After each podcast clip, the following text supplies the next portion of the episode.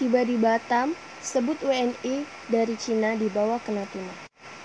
Kepresidenan telah memastikan bahwa pesawat evakuasi yang membawa warga negara Indonesia dari Wuhan, Cina, telah mendarat di Kepulauan Riau, Batam.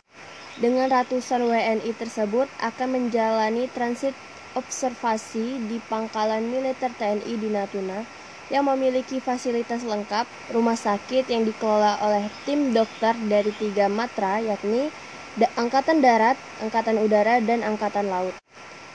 Juru bicara Presiden Fadjroel Rahman memastikan bahwa semua WNI yang dievakuasi dari negeri tirai bambu dinyatakan sehat sesuai prosedur kesehatan oleh WHO.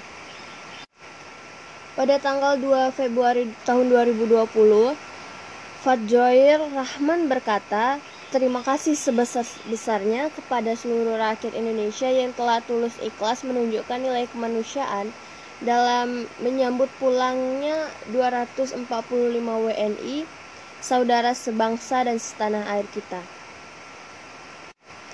Pemerintah sendiri menjalankan proses evakuasi kemanusiaan dan transit observasi berdasarkan instruksi Presiden Inpres 4 2019 di bawah koordinasi Menteri Koordinator Bidang Politik, Hukum dan Keamanan Menteri PMK.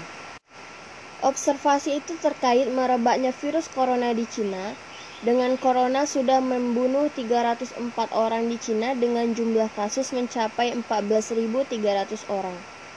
Dan corona semenjak Desember 2019 sudah ada 25 negara yang terkonfirmasi penderita corona di negaranya.